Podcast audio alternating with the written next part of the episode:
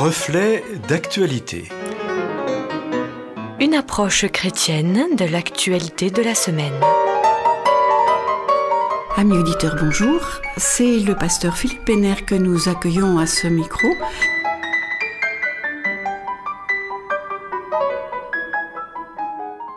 Nous apprenons l'humilité.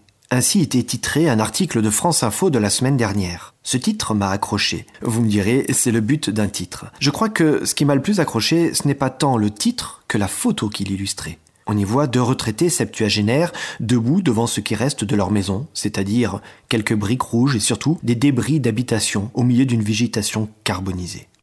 Depuis la mi-septembre, les États-Unis font face à des incendies dévastateurs. La côte ouest du Nouveau Monde est ravagée. Les États de Californie et de l'Oregon sont particulièrement touchés. Rien n'est assez fort pour décrire la puissance, la rapidité et l'impact de ces feux de forêt hors normes. Les fumées, particulièrement épaisses, montent dans l'atmosphère et atteignent même l'Europe. On parle de 2 millions d'hectares touchés et plus de 30 mégatonnes de carbone rejetées dans l'air. Des monuments emblématiques, comme le Golden Gate ou la tour de Seattle, disparaissent dans un épais manteau de fumée grise. Les villes de Ashland, Phoenix, San Francisco ou Los Angeles sont éclairées artificiellement en pleine journée tellement le ciel est obscurci par ce nouveau ciel irrespirable. Au milieu de ce paysage lunaire, Carole et Frédéric Berger ne peuvent que constater que leur maison, qu'ils ont construite pour leur retraite, est totalement détruite.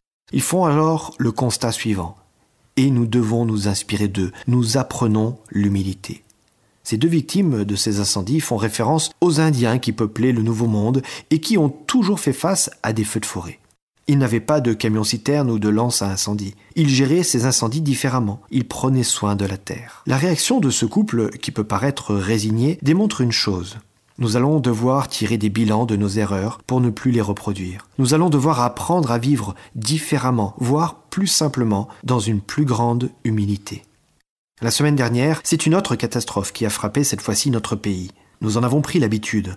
Les épisodes Sévenol s'abattent toutes les fins d'été sur l'arrière-pays montagneux qui borde la Méditerranée. Les nuages venant de la Méditerranée, chargés d'eau, touchent le massif et déversent en des temps records une quantité d'eau équivalente à des mois de précipitations. La petite ville d'Anduze, dans le Gard, que l'on nomme la Porte des Cévennes, a été inondée par une montée brutale du proche Gardon qui ressemble pourtant en été à un ruisseau desséché. Des dizaines de commerçants et des centaines d'habitations ont été inondées. Les Andusiens ont l'habitude de ces fortes pluies, mais, parole de Sévenol, les épisodes n'étaient pas si violents et si intenses. Là encore, la question climatique est abordée. Feux de forêt, pluies dévastatrices, ne sont que quelques signes visibles d'un équilibre terrestre bouleversé. Même s'il reste encore quelques climato-sceptiques, dont certains chefs d'État plus préoccupés par leur popularité ou le PIB de leur pays, la planète entière fait le constat nous devons changer. Changer notre manière de consommer, changer notre manière d'acheter, changer notre manière de produire, finalement, changer notre manière d'être et de vivre. Seule la prise de conscience profonde, sincère et personnelle peut faire un vrai changement. Alors permettez-moi de faire un parallèle avec la foi. Un ami me disait il y a quelques jours, mais comment est-ce possible que des gens qui se disent chrétiens font telle ou telle chose, ou encore tel ou tel comportement? Ce que l'on appelle conversion dans le jargon chrétien n'est-il pas le signe d'un changement radical, total? Dans le livre des Actes, chapitre 2, verset 37, on nous parle d'une foule nombreuse qui écouta le discours de l'apôtre Pierre. Quand ils entendirent ces paroles, le texte nous dit qu'ils eurent le cœur transpercé. C'est une expression surprenante pour dire qu'ils ont vécu un changement profond, total et sincère. Ils ont pris conscience qu'une vie sans Dieu n'a pas d'avenir, qu'une vie sans croire n'a pas d'intérêt, qu'une vie sans la connaissance de Jésus manque de sens. Lorsque mon ami m'a interpellé sur l'attitude de ceux qui se disent chrétiens, je lui ai répondu qu'être chrétien n'est pas une question de parole, mais une question d'acte et de décision. Notre société est malade. Sans une prise de conscience rapide et entière que nous devons changer notre manière de vivre, la planète court à sa perte.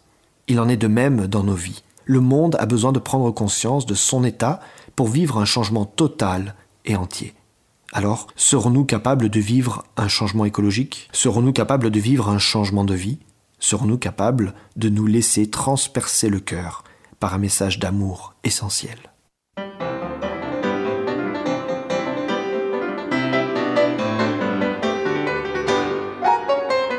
Merci au pasteur Philippe Pénère pour cette euh, réflexion. Je vous rappelle que vous pouvez nous en demander le texte qui vous permettra d'en découvrir toute la substance et puis aussi vous pouvez retrouver cette chronique en podcast.